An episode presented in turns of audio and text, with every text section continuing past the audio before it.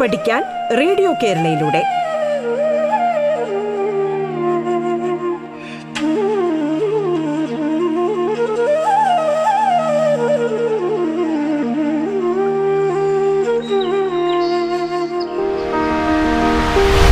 നമസ്കാരം. സംസ്ഥാന സർക്കാരിന്റെ ഓൺലൈൻ റേഡിയോ സംരംഭമായ റേഡിയോ കേരളയുടെ പാഠത്തിലേക്ക് ഏവർക്കും ഹൃദ്യമായ സ്വാഗതം. ഞാൻ Shanthi G P Pathanapuram Mount Tabor girls ഹൈസ്കൂളിലെ മലയാളം അധ്യാപികയാണ്. എട്ടാം ക്ലാസ് അടിസ്ഥാന പാഠാവലിയിലെ രണ്ടാം യൂണിറ്റിലെ കിട്ടും പണമെങ്കിൽ എന്ന രണ്ടാമത്തെ പാഠത്തിന്റെ ആദ്യ ഭാഗമാണ് നാം കഴിഞ്ഞ ക്ലാസ്സിൽ ചർച്ച ചെയ്തത്. അന്ന് നമ്മൾ കുഞ്ചൻ നമ്പ്യാരെക്കുറിച്ചും തുള്ളൽ പ്രസ്ഥാനത്തെക്കുറിച്ചും പഠിച്ചു. പാഠഭാഗം അവതരിപ്പിക്കുന്നത് കേട്ടു. പാഠസന്ദർഭങ്ങളെക്കുറിച്ച് ചർച്ച ചെയ്തു. പാഠത്തിന്റെ ഉള്ളടക്കം ചുരുക്കി പറഞ്ഞു. എല്ലാവരും പാഠഭാഗം നന്നായി വായിക്കുകയും തന്നിരുന്ന ഗൃഹപാഠങ്ങൾ എഴുതുകയും ചെയ്തുവല്ലോ അല്ലേ? ഇനി നമുക്ക് ഈ പാഠഭാഗത്തിന്റെ വിശദാംശങ്ങൾ ചർച്ച ചെയ്യാം.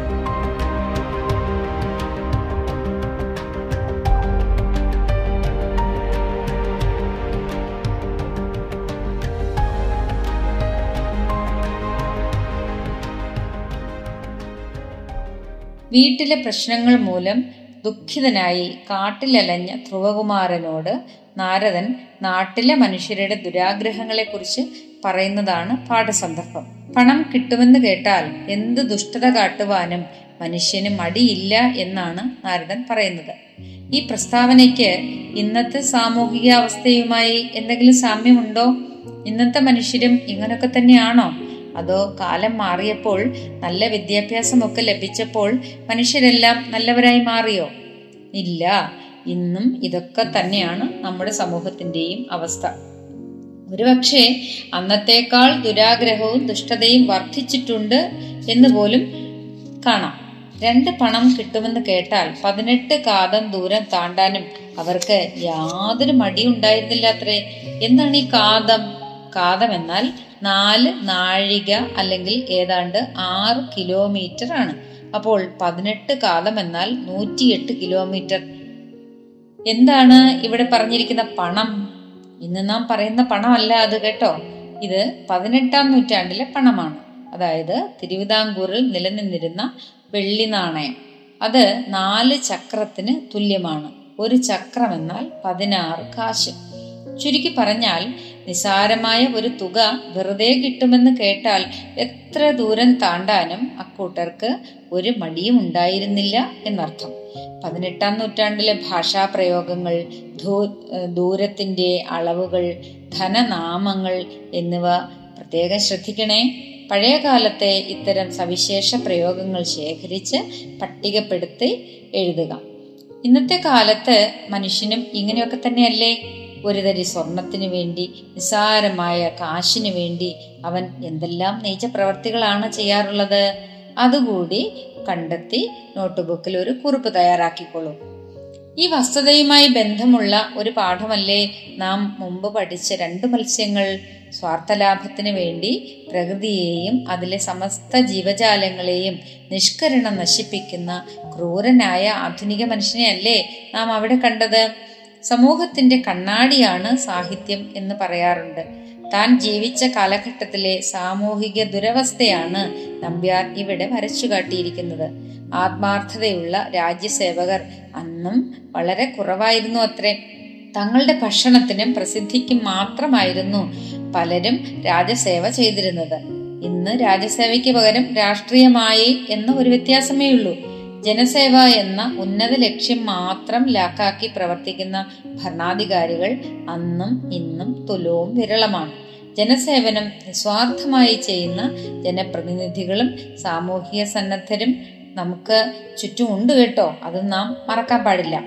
മഹാമാരിയുടെയും പ്രളയത്തിന്റെയും ഒക്കെ ദുരിതകാലത്ത് സ്വന്തം കുടുംബത്തിൽ നിന്നകന്ന് ഇരുപത്തിനാല് മണിക്കൂറും സേവനം ചെയ്യുന്നവരും നമുക്ക് ചുറ്റുമുണ്ട്. എന്നാൽ അവരുടെ ആ നന്മകളെ കൂടി ഇല്ലാതാക്കുന്ന ചിലരുണ്ട് എന്നത് ഒരു നഗ്ന സത്യമാണ്. ശോകം അഥവാ ദുഃഖം അല്ലെങ്കിൽ സങ്കടം തീർക്കാനായി ചിലർ ശ്ലോകങ്ങൾ നിർമ്മിക്കാറുണ്ടത്രേ. എന്താണ് ഈ ശ്ലോകം? ഒരാശയം പൂർത്തീകരിക്കത്തക്ക വിധത്തിൽ സംസ്കൃതത്തിലുള്ള നാല് വരി കവിതയാണ് ശ്ലോകം. രാജാക്കന്മാരെയും പ്രഭുക്കന്മാരെയും പുകഴ്ത്തി ശ്ലോകങ്ങൾ എഴുതി സമർപ്പി സമർപ്പിച്ച് പണവും മറ്റ് അംഗീകാരങ്ങളും നൽകുന്ന രീതി അന്ന് നിലവിലിരുന്നു. അതുപോലെ തന്നെ പദം അഥവാ പാട്ടുകളും എഴുതിയിരുന്നു.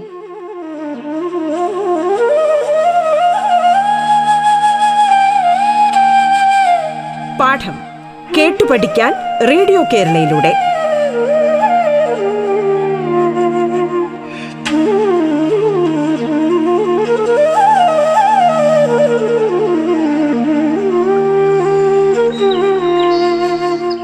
അത്തരം ആളുകളെ കളിയാക്കി. നമ്പ്യാർ എഴുതിയിട്ടുള്ളത് ഒരുപക്ഷെ നിങ്ങൾ കേട്ടിരിക്കും. ദീപസ്തംഭം മഹാശ്ചര്യം നമുക്കും കിട്ടണം പണം. ഇന്നത്തെ അവാർഡും പ്രശസ്തി പത്രവും ഒക്കെ അന്ന് പട്ടും തരിവളയും എന്നൊക്കെയാണ് അറിയപ്പെട്ടിരുന്നത്. പട്ട് കിട്ടുന്നവർക്ക് സന്തോഷം തീരെ ഉണ്ടാകുന്നില്ല. എന്താ കാര്യമെന്നോ? കുറച്ച് പണം കൂടി കിട്ടിയേക്കും എന്നവർ മുമ്പേ ആശിച്ചു പോയിരുന്നു. ഈ വരികളിൽ തെളിയുന്ന മനുഷ്യ സ്വഭാവത്തിന്റെ സവിശേഷതകൾ എന്തെല്ലാമാണ്? എത്ര കിട്ടിയാലും മതി വരാത്ത ദുരാഗ്രഹം. കുറച്ചേ കുടിക്കൂ കൂടുതൽ ഓടും എന്നൊരു പരസ്യം നിങ്ങൾ കേട്ടിട്ടില്ലേ? അതുപോലെ കുറച്ച് കുറച്ചധ്വാനം കൂടുതൽ നേട്ടം എന്നത്രേ എല്ലാ കാലത്തെയും മനുഷ്യരുടെ സ്വഭാവം. വിദ്യ നേടുന്നത് എന്തിനാണ് എന്നാണ് വൈപ്പ്. അറിവ് നേടാൻ സംസ്കാരമുണ്ടാകാൻ നല്ല മനുഷ്യരാകാൻ എന്നൊക്കെയല്ലേ നാം പറയാറുള്ളത്. പക്ഷേ മിക്കവരും പല വിദ്യകളും നേടാൻ ശ്രമിക്കുന്നത് പണം സമ്പാദിക്കുക എന്ന ലക്ഷ്യം മാത്രം മുൻനിർത്തിയാണ്. അത് അന്നും ഇന്നും സത്യമാണ്. നൃത്തം പഠിക്കുന്നതും പാട്ട് പഠിക്കുന്നതും എല്ലാം ധനസമ്പാദാ സമ്പാദനത്തിനുള്ള ഒരു ഉപാധിയായാണ് എല്ലാ കാലത്തെ മനുഷ്യർ കണക്കാക്കിയത്. ഈ പാഠഭാഗത്തെ അടുത്തടുത്ത് വരുന്ന രണ്ട് വരികൾ ഒന്ന് ശ്രദ്ധിച്ചു നോക്കൂ. അവയിലെ രണ്ടാമത്തെ അക്ഷരത്തിന് എന്തെങ്കിലും സവിശേഷത ഉണ്ടോ രണ്ടാമത്തെ അക്ഷരങ്ങൾ ഒരേപോലെയുള്ളതാണ്. ഇത് കാവ്യഭാഗത്തിന് മനോഹാരിത വർദ്ധിപ്പിക്കുന്നില്ലേ? ഇതിനെയാണ് ദ്വിതീയ അക്ഷരപ്രാസം എന്ന് പറയുന്നത്. പാരിൽ ഓരോ ജനം ദ്രവ്യം അഥവാ പണം ഉണ്ടാക്കാൻ എന്തെല്ലാം അഭ്യാസമാണ് കാട്ടിക്കൂട്ടുന്നത് എന്ന് നോക്കൂ. പണം ഉണ്ടാക്കാൻ അവൻ അഭ്യസിക്കുന്ന വിദ്യകൾ എന്തെല്ലാമാണ്? നമുക്കൊന്ന് എഴുതി നോക്കിയാലോ? നൃത്തം കൊട്ട് പാട്ട് ആയുധവിദ്യ കളരി വായന പഠിത്തം അങ്ങനെ ആ പട്ടിക നീണ്ടുപോകുന്നു. ഇന്നും ഇതൊക്കെ തന്നെയല്ലേ അവസ്ഥ? നമ്മുടെ കലോത്സവ വേദികൾ തന്നെ ഒന്ന് എടുത്തു നോക്കൂ. വർഷങ്ങളോളം നിരന്തര അഭ്യാസം ആവശ്യമുള്ള പല കലകളും പ്രശസ്തിക്കും ഗ്രേസ് മാർക്കിനും ഒക്കെ വേണ്ടി ഗുളിക പരുവത്തിൽ ഇന്ന് പലരും അഭ്യസിക്കുന്നുണ്ട്. താല്പര്യമോ കഴിവോ വാസനയോ ഒന്നുമല്ല അന്നും ഇന്നും മനുഷ്യനെ പല കലകളിലേക്കും വിവിധ വിദ്യകളിലേക്കും ആകർഷിക്കുന്നത്. പിന്നെ എന്താണ് പേര്? പ്രശസ്തി പണം അല്ലെങ്കിൽ മറ്റു ചില ഗൂഢലക്ഷ്യങ്ങൾ. എന്നാൽ ഇതിൽ നിന്ന് വിഭിന്നരായി നിസ്വാർത്ഥമായി കലയെ സ്നേഹിക്കുകയും അഭ്യസിക്കുകയും ചെയ്യുന്നവരും ഉണ്ട് എന്ന വസ്തുതയും വിസ്മരിക്കുവാൻ പാടില്ല. അടുത്തത് വൈദ്യം പഠിക്കുന്നവരെ പറ്റിയുള്ള വിമർശനമാണ്. മറ്റു വിദ്യകളെല്ലാം വൃഥ അല്ലെങ്കിൽ വെറുതെയാണ്. വൈദ്യം കൊണ്ടേ ഇക്കാലത്ത് ദ്രവ്യം അഥവാ പണം ഉണ്ടാക്കാൻ പറ്റൂ എന്നാണ് ചിലരുടെ ചിന്താഗതി. ഇന്നും ഈ ചിന്താഗതിക്ക് പ്രസക്തി ഇല്ലേ? കുട്ടികളുടെ കഴിവോ താല്പര്യമോ നോക്കാതെ അവരെ നിർബന്ധിച്ച് ഡോക്ടറാക്കാൻ കച്ച കെട്ടി ഇറങ്ങിയിരിക്കുന്ന ചില രക്ഷിതാക്കളെ നമ്മൾ കണ്ടിട്ടില്ലേ? തങ്ങൾ പഠിക്കാൻ മുടക്കിയ പണം മുതലാക്കാൻ പാവൻ രോഗികളെ പിഴിയുന്ന ഡോക്ടർമാർ ഇന്ന് ധാരാളമില്ലേ?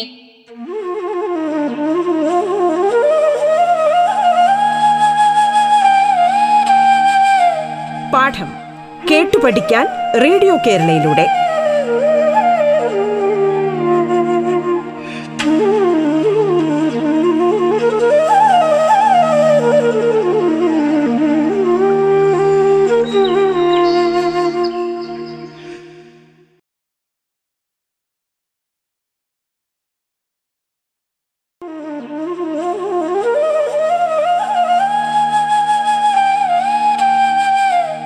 പാഠം കേട്ടു പഠിക്കാൻ റേഡിയോ കേരളയിലൂടെ. തുടർന്ന് കേൾക്കാം പാഠം.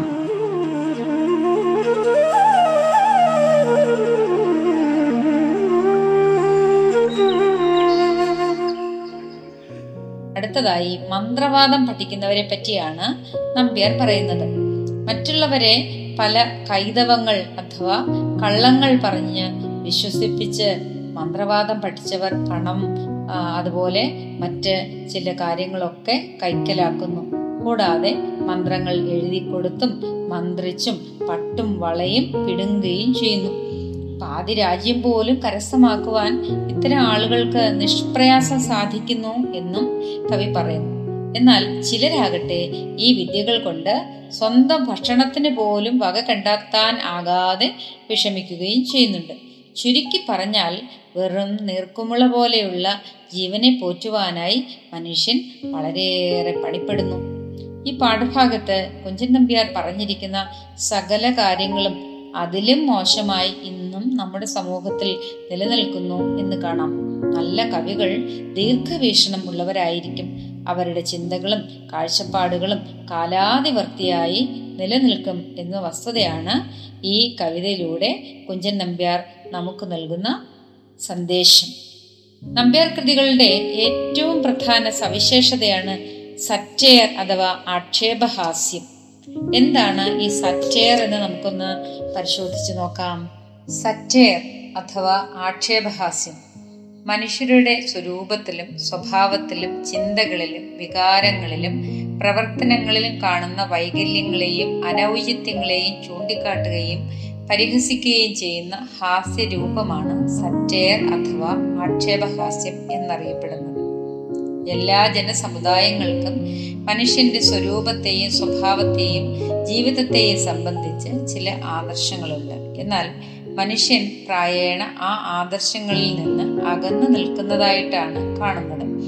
ആദർശവും യാഥാർത്ഥ്യവും തമ്മിൽ നിലനിന്നു പോരുന്ന ഈ അന്തരം ചൂണ്ടിക്കാണിച്ച് അതിന്റെ നേർക്ക് വിരൽ ചൂണ്ടാനും കഴിവുള്ളിടത്തോളം അതിനെ അകറ്റാനും ശ്രമിക്കുകയാണ് സറ്റയർ ചെയ്യുന്നത്. ഈ പാഠഭാഗത്ത് കുഞ്ചൻ നമ്പ്യാർ ആക്ഷേപഹാസ്യത്തിലൂടെ എന്ത് ദൗത്യമാണ് നിർവഹിക്കുന്നത് എന്ന് നമുക്കൊന്ന് പരിശോധിച്ചു നോക്കാം.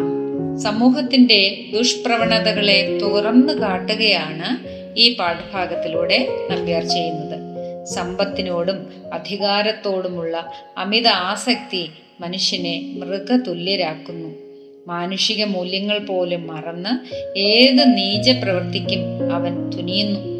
സ്വാർത്ഥതയ്ക്കും കാര്യലാഭത്തിനും വേണ്ടി അവൻ എന്ത് ഹീനകൃത്യവും ചെയ്യാൻ മടിക്കുന്നില്ല. ഇങ്ങനെ മനുഷ്യന്റെ തിന്മകൾ തുറന്നു കാട്ടി ഒരു ശുദ്ധീകരണ പ്രക്രിയ എന്ന മഹത്തായ ഉദ്ദേശ്യമാണ് അദ്ദേഹം സറ്റയറിലൂടെ അഥവാ ആക്ഷേപഹാസ്യത്തിലൂടെ നിർവഹിക്കുന്നത്. ഈ പാഠഭാഗത്ത് നാം കണ്ടു എല്ലാം കച്ചവട രീതിയായിട്ടാണ്. എല്ലാം സ്വാർത്ഥലാഭത്തിന് വേണ്ടിയാണ്. വിദ്യയും അതുപോലെ കലകളും അതുപോലെ മന്ത്രവാദവും എന്ന് വേണ്ട സകലവും തനിക്കെന്തെങ്കിലും ഒരു ഗുണം കിട്ടുന്ന അതിനുള്ള വഴികളായിട്ടാണ് ആളുകൾ കൊണ്ടു നടക്കുന്നത് എന്നാണ് ഈ പാഠഭാഗത്ത് അദ്ദേഹം പറയുന്നത്. ഇത് പതിനെട്ടാം നൂറ്റാണ്ടിലെ മാത്രമല്ല മനുഷ്യൻ ഉള്ളിടത്തോളം കാലം യാഥാർത്ഥ്യമായ ഒരു വസ്തുതയാണ് എന്ന് നമുക്ക് എല്ലാവർക്കും അറിയാവുന്നതാണ്. ഇതിനൊരു മാറ്റം വരുത്തേണ്ടതല്ലേ? ഇത്തരത്തിലുള്ള മനുഷ്യന്റെ ദുഷ്പ്രവണതകളെ കുറിച്ചുള്ള തുറന്നുകാട്ടലുകൾ മനുഷ്യനെ ഇരുത്തി ചിന്തിപ്പിക്കുകയും തന്റെ തിന്മകളിൽ നിന്ന് നന്മയിലേക്ക് മാറാനുള്ള ഒരു നല്ല വഴി അവന് തുറന്നു കൊടുക്കുകയും ചെയ്യുമെന്ന് നമുക്ക് കാണാൻ സാധിക്കും. ഈ പാഠഭാഗത്ത് കുഞ്ചൻ നമ്പ്യാരുടെ രണ്ട് വരികൾ ശ്രദ്ധിക്കൂ. കിട്ടിയതൊന്നും മതിയല്ല പിന്നെയും കിട്ടിയാലും മതിയല്ല ദുരാഗ്രഹം. ഇതിന് സമാനമായ വരികൾ നിങ്ങൾ എവിടെയെങ്കിലും കേട്ടിട്ടുണ്ടോ? ഒന്ന് ഓർത്തു നോക്കൂ. അർത്ഥമെത്ര വളരെയുണ്ടായാലും തൃപ്തിയാകാ മനസ്സിനൊരു കാലം പത്തു കിട്ടുകിൽ നൂറു മതിയെന്നും ശതമാകിൽ സഹസ്രം മതിയെന്നും. പൂന്താനം ജ്ഞാനപ്പാനയിൽ എഴുതിയിരിക്കുന്നതാണ് ഈ വരികൾ. എന്താണ് അതിന്റെ അർത്ഥം? പത്ത് കിട്ടുമ്പോൾ നൂറ് മതിയെന്നും നൂറ് കിട്ടുമ്പോൾ ആയിരം വേണമെന്നും. അങ്ങനെ അങ്ങനെ ആ അത്യാർത്തി നീണ്ടു നീണ്ടു പോകുന്നു. ഈ ആർത്തിക്ക് കാലദേശഭേദം ഏതുമില്ല. കിട്ടുന്തോറും ഏറി വരികയേ ഉള്ളൂ ആർത്തിയും ആസക്തിയും. പണത്തിനും സ്ഥാനമാനങ്ങൾക്കും വേണ്ടി ആർത്തി മൂത്ത് മനുഷ്യൻ മനുഷ്യത്വം തന്നെ വിസ്മരിക്കുന്ന കാഴ്ചയാണ് ഇവിടെ രണ്ട് കവികളും ആവിഷ്കരിച്ചിരിക്കുന്നത്.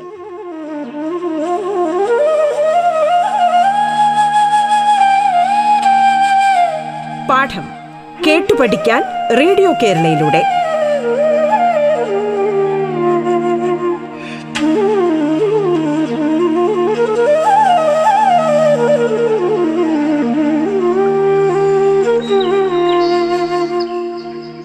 ഈ പാഠഭാഗത്തെ ഒരു സാമൂഹിക വിമർശനത്തിന് അന്നത്തേക്കാൾ ഒരുപക്ഷെ ഇന്നാണ് വളരെയേറെ പ്രസക്തി എന്ന് തോന്നുന്നു.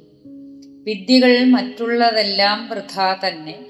വൈദ്യം പഠിക്കണം ദ്രവ്യമുണ്ടാക്കുവാൻ. കുട്ടികളുടെ അഭിരുചിയോ കഴിവോ പരിഗണിക്കാതെ രക്ഷിതാക്കൾ നിർബന്ധിച്ച് പണം മുടക്കി കുട്ടികളെ വൈദ്യശാസ്ത്രം പഠിക്കാൻ വിടുന്നു. കണക്കില്ലാത്ത പണം മുടക്കി കുട്ടികളെ എം ബി ബി എസും എം ഡിയും ഒക്കെ പഠിപ്പിച്ച ശേഷം അവർ ഡോക്ടർമായി വര ഡോക്ടർമാരായി വരുമ്പോഴത്തെ അവസ്ഥ എന്താണ്? ആവശ്യമുണ്ടെങ്കിലും ഇല്ലെങ്കിലും വില കൂടിയ മരുന്നുകളും ചെലവേറിയ പരിശോധനകളും നിർദ്ദേശിച്ച് സാധുക്കളെ പോലും പിഴിയുകയാണ്. മുടക്കിയ പണം തിരിച്ചു പിടിക്കുക എന്ന കച്ചവട മനോഭാവമാണ് ആതുര ശുശ്രൂഷ രംഗത്ത് ഇന്ന് മുന്നിട്ട് നിൽക്കുന്നത്. അന്ന് എണ്ണയും കുഴമ്പും പൊടിയും ഗുളികകളും ആയിരുന്നു എങ്കിൽ എക്സ്റേയും സ്കാനിങ്ങും ഇ സിയും സർജറിയും ഒക്കെയാണ് ഇന്ന് എന്ന ഒരേ ഒരു വ്യത്യാസമേ ഉള്ളൂ. മന്ത്രവാദത്തെയും മന്ത്രവാദികളെയും പറ്റി നമ്പ്യാർ പറഞ്ഞിരിക്കുന്നത് ഈ ശാസ്ത്ര യുഗത്തിലും അക്ഷരം പ്രതി ശരിയല്ലേ? പേരുകേട്ട മാന്ത്രികരുടെയും താന്ത്രികരുടെയും വീട്ടുപടിക്കൽ ഉന്നത വിദ്യാഭ്യാസമുള്ളവർ പോലും കാത്തുകെട്ടിക്കിടക്കുന്ന കാഴ്ച ഇന്ന് സർവസാധാരണമായിരിക്കുന്നു. ഉദ്ദിഷ്ട കാര്യസിദ്ധിക്കായി ഓൺലൈൻ വഴി എത്രയെത്ര തട്ടിപ്പുകളാണ് ഇന്ന് നടന്നുകൊണ്ടിരിക്കുന്നത് മന്ത്രവാദവും ജ്യോതിഷവും മൂലം എത്രയോ ജീവനുകൾ ഇന്നും പൊലിയുന്നുണ്ട്. വിദ്യാസമ്പന്നരായ ആളുകൾ പോലും ഇത്തരം അന്ധവിശ്വാസങ്ങളിൽ വിശ്വസിക്കുന്നു എന്നത് വളരെ ദയനീയമാണ്. ജ്യോതിഷശാസ്ത്രം പഠിച്ചാൽ പാതി രാജ്യം പോലും കൈക്കലാക്കാൻ അന്നും ഇന്നും വൈദഗ്ധ്യമുള്ളവർ ഏറെ ഉണ്ട് മന്ത്രികളോടും അരജരോടും ചെന്ന് മന്ത്രിച്ച് പട്ടും വളയും പിടുങ്ങുന്നു എന്നാണ് മറ്റൊരു വരി. എന്താണ് ഈ മന്ത്രിക്കുക എന്നതുകൊണ്ട് ഉദ്ദേശിക്കുന്നത്? രഹസ്യം പറയുക. എന്തായിരിക്കും അവർ രഹസ്യം പറയുന്നത്? മറ്റുള്ളവരുടെ കുറ്റവും കുറവും കുശുമ്പും ഒക്കെയാകാം മന്ത്രിമാരെ അല്ലെങ്കിൽ അധികാര സ്ഥാനങ്ങളിൽ ഇരിക്കുന്നവരെ ഇത്തരത്തിൽ പാട്ടിലാക്കി സ്വാർത്ഥ ലാഭവും ചതികളും നടത്തുന്നവരാണ് ഇന്നും ധാരാളമുള്ളത്. അത്തരം വാർത്തകൾ നിങ്ങൾ വാർത്താ മാധ്യമങ്ങളിലൂടെ അറിഞ്ഞിരിക്കുമല്ലോ. ചുരുക്കി പറഞ്ഞാൽ പതിനെട്ടാം നൂറ്റാണ്ടിലെ കാര്യങ്ങൾ ആയി ഒരുപക്ഷെ അല്ലെങ്കിൽ പുരാണത്തിലെ കഥാ പശ്ചാത്തലമായി പുരാണ കഥാപാത്രങ്ങൾ പറയുന്ന മാതിരി അദ്ദേഹം പറഞ്ഞിരിക്കുന്ന എല്ലാ കാര്യങ്ങളും ഇന്നും അല്ലെങ്കിൽ കാലം എത്ര കഴിഞ്ഞാലും വളരെയേറെ പ്രസക്തിയുള്ളതാണ്. കാരണം എന്താണ്? മനുഷ്യന്റെ സ്വഭാവത്തിന് കാലം എത്ര കഴിഞ്ഞാലും മാറ്റങ്ങളൊന്നും വരുന്നില്ല എന്നത് തന്നെയാണ്.